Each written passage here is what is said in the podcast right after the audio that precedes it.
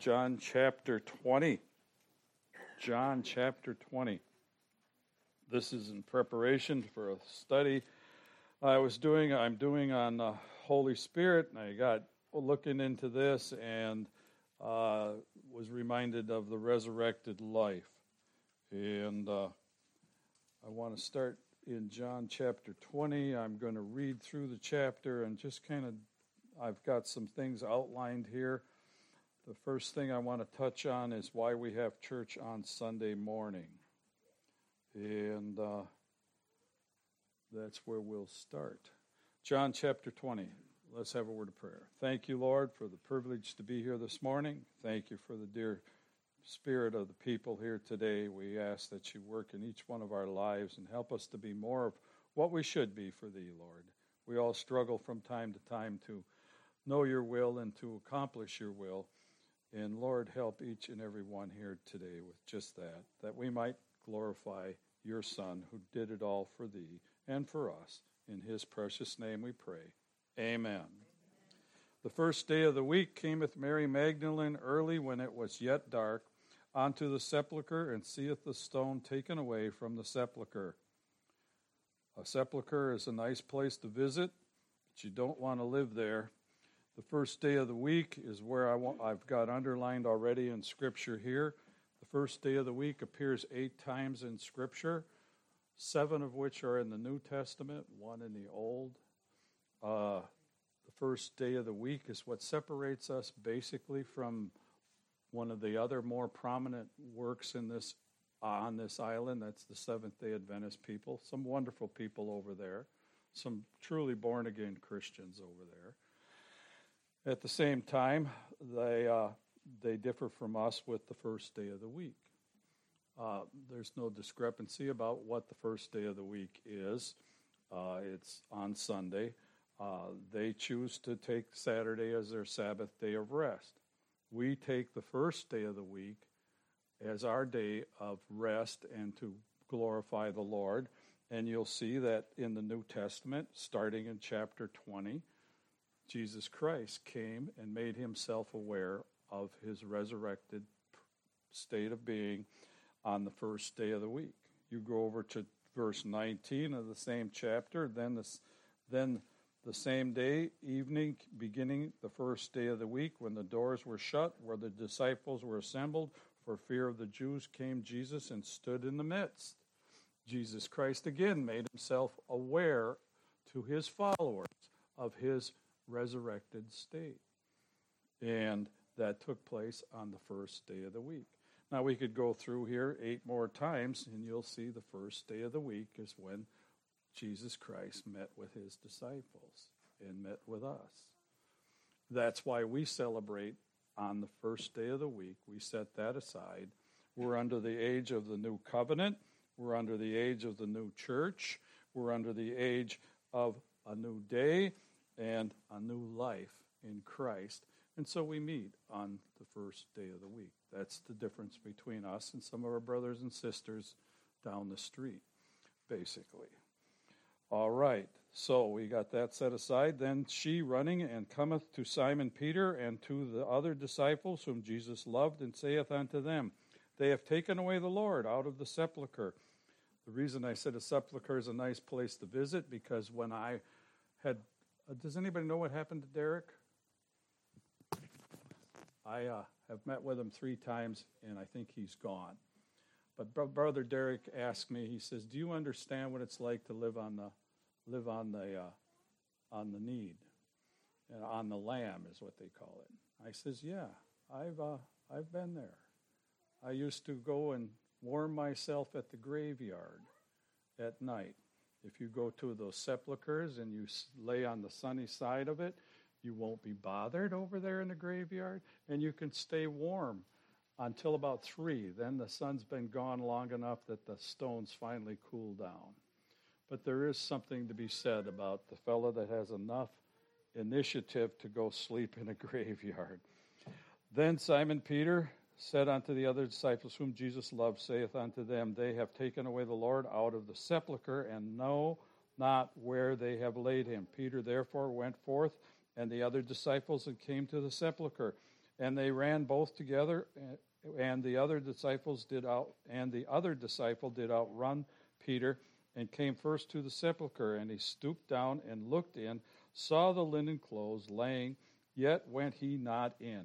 Then cometh Simon Peter, following him, and went into the sepulchre, and seeth the linen cloth lie, and the napkin that was about his head, not lying with the linen cloth, but wrapped together in a place by itself. You see, Jesus was visiting here, and he left this planet always better in every aspect than before he came. Right down to the moment of his death and to the place of his uh, physical expiration, he left it better than when he came. Then went in also the other disciples, which came first to the sepulchre, and he saw and believed. And as yet they knew not the sepulchre that he must rise again from the dead. Then the disciples went away again onto their own homes. Why did the under, uh, disciples understand the, uh, the whole point of the resurrection yet? Well, for one thing, they were in the middle of the battle. They were, they were experiencing it. Oftentimes, if you have take a, take a moment, you have to be removed from something to understand what actually takes place sometimes. They were in the heat of the battle. The, uh, the main reason, though, is they hadn't received the complete Word of God and they hadn't received the Holy Spirit. The Holy Spirit came in Acts chapter 2 to most of the disciples, but we'll see later on in this very chapter. Mm, I want to make sure this chapter or the next one that the, uh, Jesus Christ breathes on them and they receive the Holy Spirit. So they three things took place. They were in the middle of the battle. The second thing that took place is they hadn't received the complete Word of God yet. And the third thing is the Holy Spirit had come upon them. So, the uh, disciples there were experiencing that in Christ. But Mary stood without the sepulchre, weeping as she went. She stooped down and looked into the sepulchre. Now, I, I, I can't read this portion of Scripture without bringing this little point of levity to it. Uh, you know why Mary Magdalene was the first woman told about the resurrection? Because in those days, the fastest form of communications was tell a woman. You got telegraph, telephone, and tell a woman. And it still is the fastest form of communications. tell a woman. And Jesus Christ knew that, and he wanted the world to know that he had risen. And so she was gifted with that responsibility. And they said unto her, Woman, why weepest thou? She saith unto them, Because they have taken away the Lord, and I know not where they have laid him. And when she had thus said, she turned herself back and saw Jesus standing, and knew not that it was Jesus. Jesus saith unto her, Woman, why weepest thou? Who seekest thou? She, supposing him to be the gardener, uh, the gardener saith unto him, Sir, if thou hast borne him hence, tell me where thou hast laid him, and I will take him away. Now, see, Jesus Christ was all prepared there in the tomb. And to go back to where I was in Sunday school class, uh, you can see that that preparation for the tomb was done by Nicodemus and another gentleman in Scripture. And it's in the next uh, preceding chapter. And he died on verse 30 of chapter 19 and in verse 39 of chapter 19. And there came also Nicodemus, which at the first came to Jesus by night and brought a mixture of myrrh, aloes, about a hundredth pound weight. Then took they the body of Jesus and wound it in linen cloth with spices, as the manner of the Jews to to it is to bury, is it to bury. Now that was the the burial of Jesus Christ. That's 1939. You see, Nicodemus took place there at that at that burial. He uh, He actually touched in violation on a high holiday a dead carcass. He also identified himself with a criminal. He also accepted Christ as his personal Savior. And how can you make that statement? Because in John chapter 3, verse 2 of this same chapter of the Bible, John, verse 2, 3 2, chapter 3, verse 2, Nicodemus comes to Jesus by night. Three times, there's three Nicodemuses in Scripture. This Nicodemus, though, is identified three times in the book of John by the Nicodemus that came to Jesus by night. And in John chapter 3 verse 2, he he accepts he hears the story of Jesus Christ as his personal savior. Jesus Christ gave him and all of us in scripture John chapter 3 verse 16 for God so loved the world that he gave his only begotten son that whosoever believeth in him should not perish but have everlasting life. A little bit redundant to those in Sunday school class, but then go to John chapter 7 verse 50. John chapter 7 verse 50.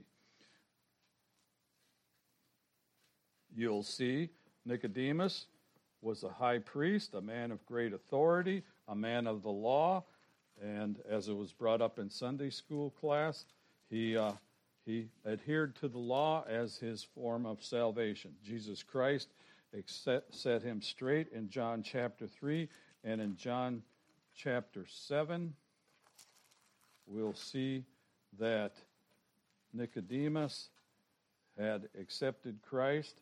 Let's go to John 7 50. 50. Or is it 850? Let me make sure. 750. And I speak not my own glory. No, it's 8, 750. 750. There you see Nicodemus, and that's put in parentheses there so you know that who is who Nicodemus is. Nicodemus saith unto them.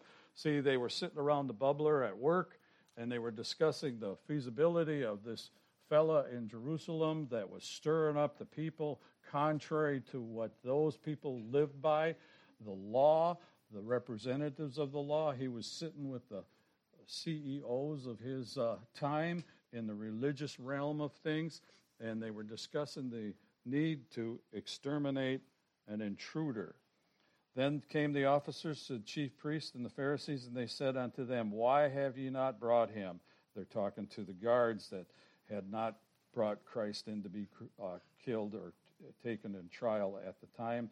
The officers answered, Never a man spake like this man. They then answered them, the Pharisees, And are ye also de- deceived? Have any of the rulers or of the Pharisees believed on him? But the people who kneweth not the law are cursed.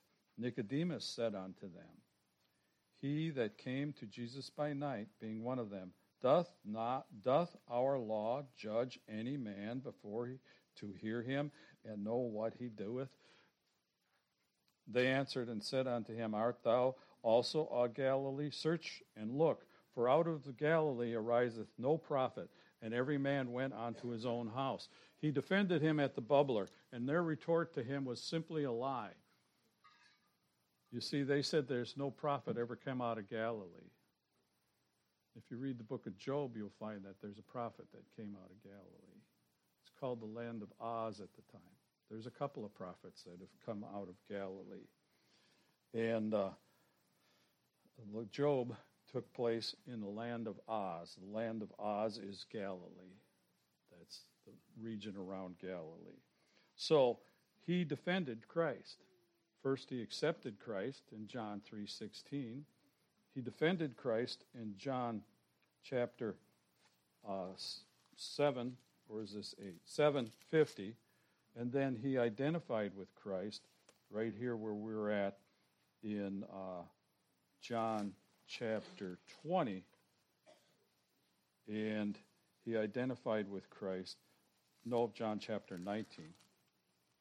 When he, uh, verse 30, when Jesus therefore had received the vinegar, no, that's where he dies. In John 20, 1939 and there came also nicodemus which is the first came to jesus by night and brought a mixture of myrrh aloes and about a hundred pound weight, and they embalmed that body.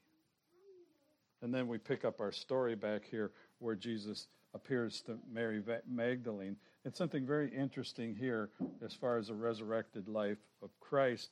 Jesus said unto her, one of the first things he said unto her as she uh, finally comes to terms with her Maker in verse 16, Jesus said unto her, Mary, she turned herself and saith unto him, Rabbi, which is to say, Master. Now, that word turn, where it says turned unto her, that's the same word we use for repentance in Scripture. So, brother, you were right on. Turn into Christ is repentance, simple repentance. Change of mind. She changed her mind about he was dead, he was just a human. No.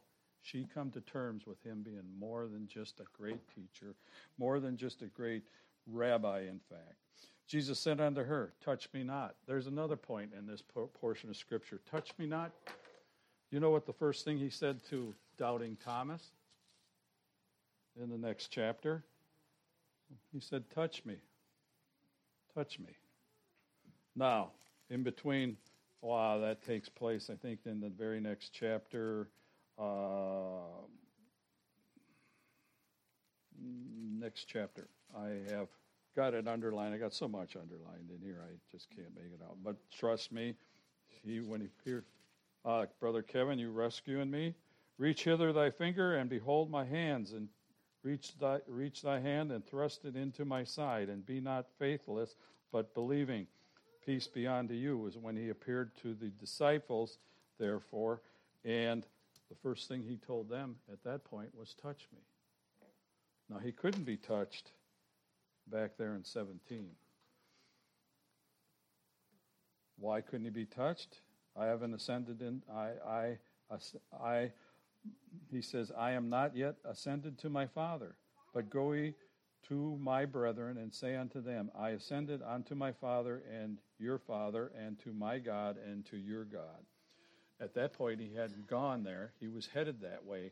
Where was he in that time frame?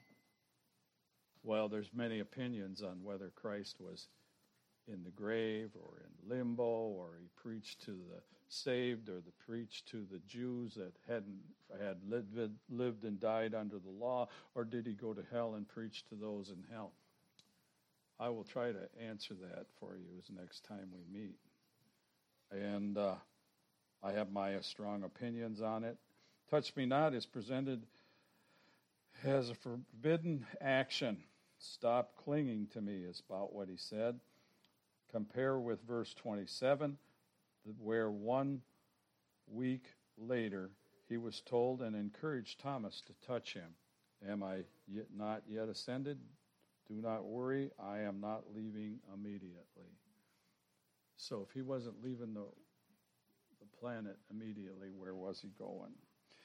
Okay, we're going to kind of wrap it up here. I've pointed out probably three different precepts in God's Word we can see from this point in Scripture. Number one being the week, the first week, day of the week, is why we meet on the first day of the week.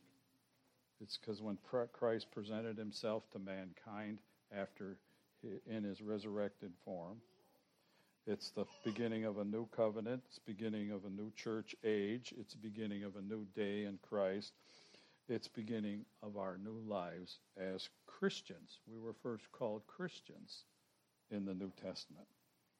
And I'd like to uh, reiterate the fact that Nicodemus had three steps in his life. He accepted Christ as his personal Savior. He went forward and was called on to defend his, his Christ, to give testimony of Christ. And he was eventually identified with Christ and has a prominent place in Scripture because of his courage to step out in faith and be obedient to God's word. He went from unrighteous, righteous by the law for sake, but not righteous in God's eyes, to complete righteousness before God, to the place where he has three prominent positions in Scripture, identifying him specifically as someone who followed Christ and was obedient in faith. And the third thing I bring to you about this whole point is that Jesus Christ loves you and that Jesus Christ is coming back. That Jesus Christ left this planet in much better shape, and we look forward as man deteriorates it, and you can just look around to see where we deteriorated it. Had a dear man talk about uh, fishing rights in Sunday school class. Thank God for fishing rights. I thought God gave us dominion over the land. I thought God gave us charge over those things. He didn't give government charge over those things. He gave us as individuals. And we can form and regulate it, yes. But where we're going as a nation now is they're regulating what our three year old kids can see in school. They're regulating all kinds of foul things in the name of equity. And so, God is coming back. He's going to set things in order again. He's going to straighten things out again. We're going to have a new heaven and a new earth. And we're going to meet with Him on a daily basis. He is still winning souls, He is still sanctifying the saints. John chapter 20, verse 7 says, And the napkin that was about his head, not lying with the linen cloth, but wrapped together in a place by itself. God is in charge. He is in control. He has complete authority. He knows our struggles. He knows where we're headed. He knows where we're going. He knows where we haven't gone. He knows what we haven't done. He's here to help each and every one of us. This is Anania. So, I say, as you've heard me echo from the pulpit before, submit yourself to God. Submit yourself to God's Word. Submit yourself to Christ leading in your life. I can't glorify Him nearly as much as He glorifies Himself in being so perfect. I fall far short of that mark. Each one of us fall far short of that aim. But at the same time, he wants us to endeavor to partake in that relationship with him that will put him first and foremost in our lives and on this planet. Let's all stand.